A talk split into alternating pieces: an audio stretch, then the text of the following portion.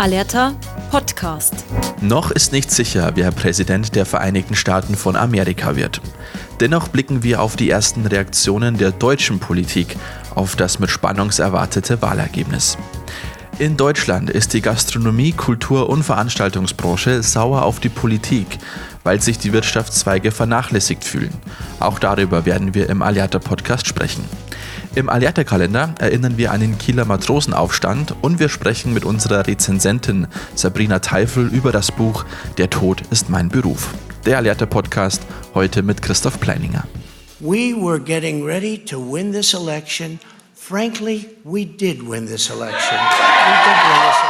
US-Präsident Donald Trump ernannte sich am Wahlabend zum Sieger der US-Präsidentschaftswahl, obwohl die Auszählungen in neun Bundesstaaten noch gelaufen sind.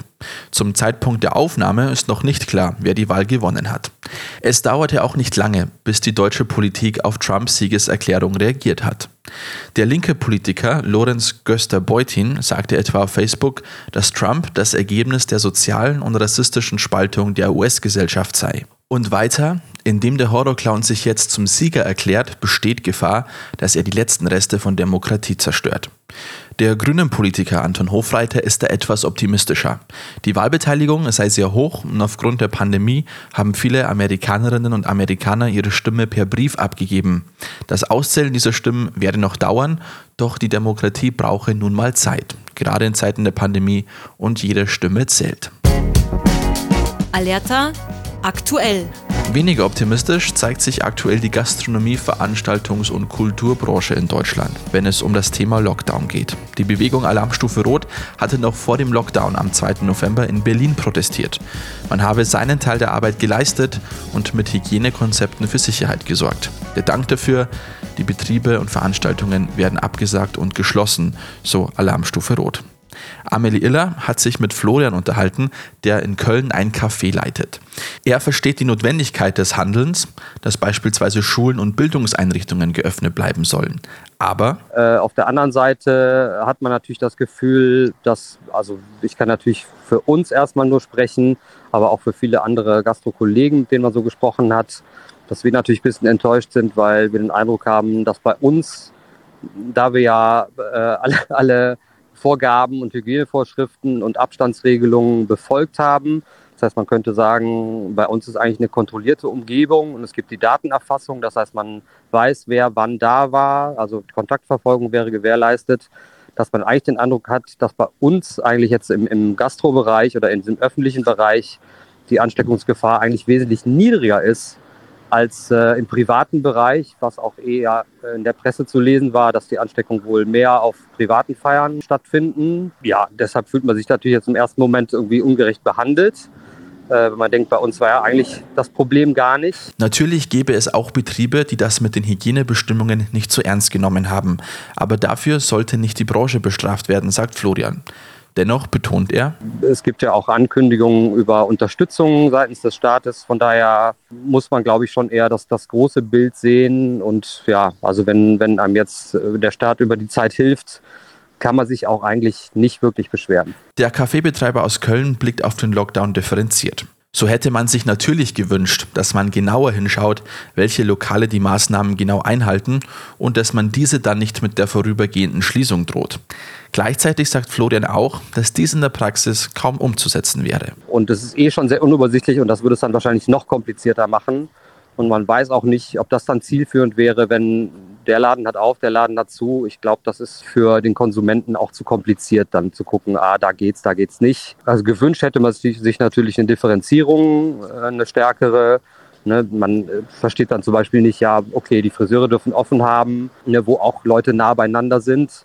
Und dann andere Dinge äh, müssen dann geschlossen sein, wo man denkt, okay, da sind eigentlich die Hygienevorschriften mindestens genauso gut umgesetzt. Sollten die Maßnahmen, wie sie jetzt von der Regierung geplant sind, weiter verlängert werden, dann würde das das Aus für Florians Kaffee bedeuten. Man kann nicht äh, über längere Zeit einfach keine Einnahmen haben, weil ja es viele laufende Kosten gibt, die einfach weiterlaufen. Und dann wäre sehr schnell Ende. Und ich denke, das geht wahrscheinlich den meisten Gastronomien so. Alerta Kalender. Rote Fahnen im Deutschen Kaiserreich. Zum Ende des Ersten Weltkrieges brachen in mehreren deutschen Städten Revolutionen aus, die endgültig Schluss machen wollten mit dem Kaiser. Der Startschuss für die Revolution kam von den Monarchisten selbst. Pathos und Vaterlandsliebe sollte junge Matrosen in den Tod schicken. Doch diese begehrten dagegen auf und so kam es am 3. November 1918 zum Kieler Matrosenaufstand. Valentin Kubi erinnert daran im Alerta-Kalender. Obwohl das Deutsche Reich den Krieg so gut wie verloren hatte, sollte Ende Oktober 1918 noch einmal die deutsche Flotte die Briten zu einem Seeduell herausfordern. In einer letzten erbitterten Schlacht, so hoffte die oberste Heeresleitung, würden die Feinde erkennen, dass die deutsche Front nicht zu durchbrechen sei. Dies sollte zu einem Frieden führen, der Deutschlands Zukunft für alle Schichten des Volkes sicherte, wie Erich Ludendorff am 24. Oktober 1918 zum Flottenbefehl bekannt gab. Doch die vom Krieg zermürbten Besatzungen weigerten sich, den Befehl zu befolgen.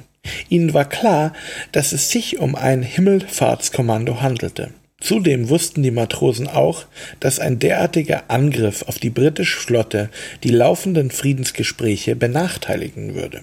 Die Marine war seit 1916 kaum im Einsatz und die Bedingungen der Matrosen wurden als Hölle beschrieben. Die Beendigung des Krieges hatte somit hohe Priorität für viele Matrosen und Soldaten.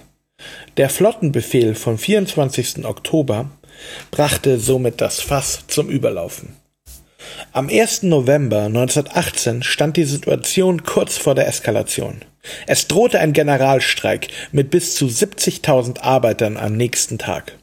Die wegen Befehlsverweigerung festgenommenen Matrosen wurden ans Festland gebracht. Währenddessen versuchten die rebellierenden Schiffsbesatzungen den Schulterschluss mit den Arbeitern zu suchen was das Militär wiederum zu verhindern versuchte. Doch dazu war es zu spät. Am 3. November brach die Revolution in Kiel aus. Soldaten schlossen sich der Revolution an. Es wurde die Abdankung des Kaisers gefordert und man ließ die Republik hochleben.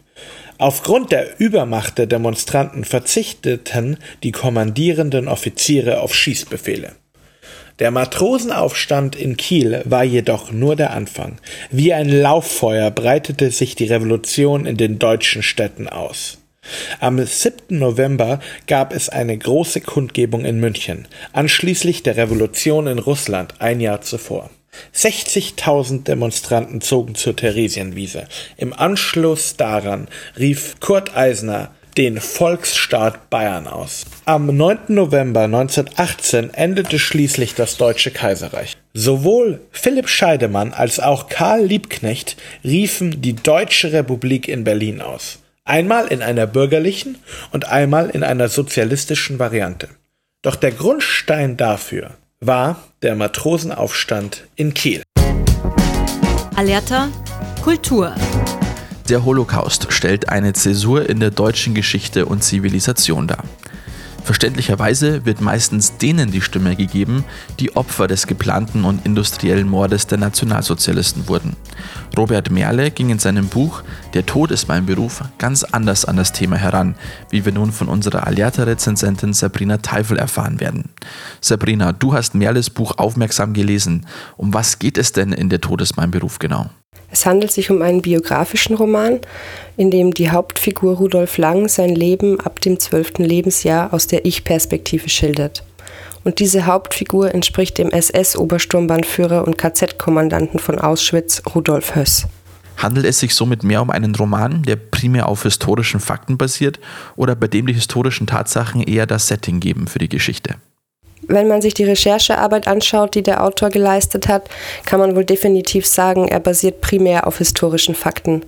So basiert der erste Teil beispielsweise auf dem Resümee eines amerikanischen Psychologen, der Rudolf Höss während seiner Haft vor den Nürnberger Prozessen befragt hat und auf den Tagebüchern von Rudolf Höss. Der zweite Teil basiert hauptsächlich auf den Akten und Aussagen von Höss während den Nürnberger Prozessen. Robert Merle umhüllt quasi dieses Gerüst aus Fakten und formt sie zu einer für die Allgemeinheit gut lesbaren Geschichte, allerdings mit ziemlich grausigem Inhalt. Am Ende deiner Rezension zitierst du die Süddeutsche Zeitung, die schreibt, ein grausames Buch, das gelesen werden muss. Warum muss es deiner Meinung nach gelesen werden? Ein Roman über die Shoah, über Auschwitz, erzählt aus der Tätersicht, das hat ja schon so ein bisschen Tabuthema-Charakter. Und tatsächlich ist es ja auch so, dass die Schilderungen wirklich unter die Haut gehen. Aber wenn man die NS-Zeit gesamtgesellschaftlich ehrlich aufarbeiten will, wird man sich auch ein klares Bild von der Täteridentität machen müssen. Und das ist meiner Meinung nach bisher, wenn überhaupt, viel zu wenig geschehen. Das sagt unsere Rezensentin Sabrina Teufel zu Robert Merles Buch Der Tod ist mein Beruf. Es ist im Jahre 1957 erschienen und wird vom Aufbauverlag verlegt. Es kostet 12,99 Euro. Die Rezension und andere Berichte und Interviews gibt es auch auf unserer Homepage www.alerta.blog und natürlich auch auf Facebook. Ich bedanke mich fürs Zuhören. Bis zur nächsten Ausgabe.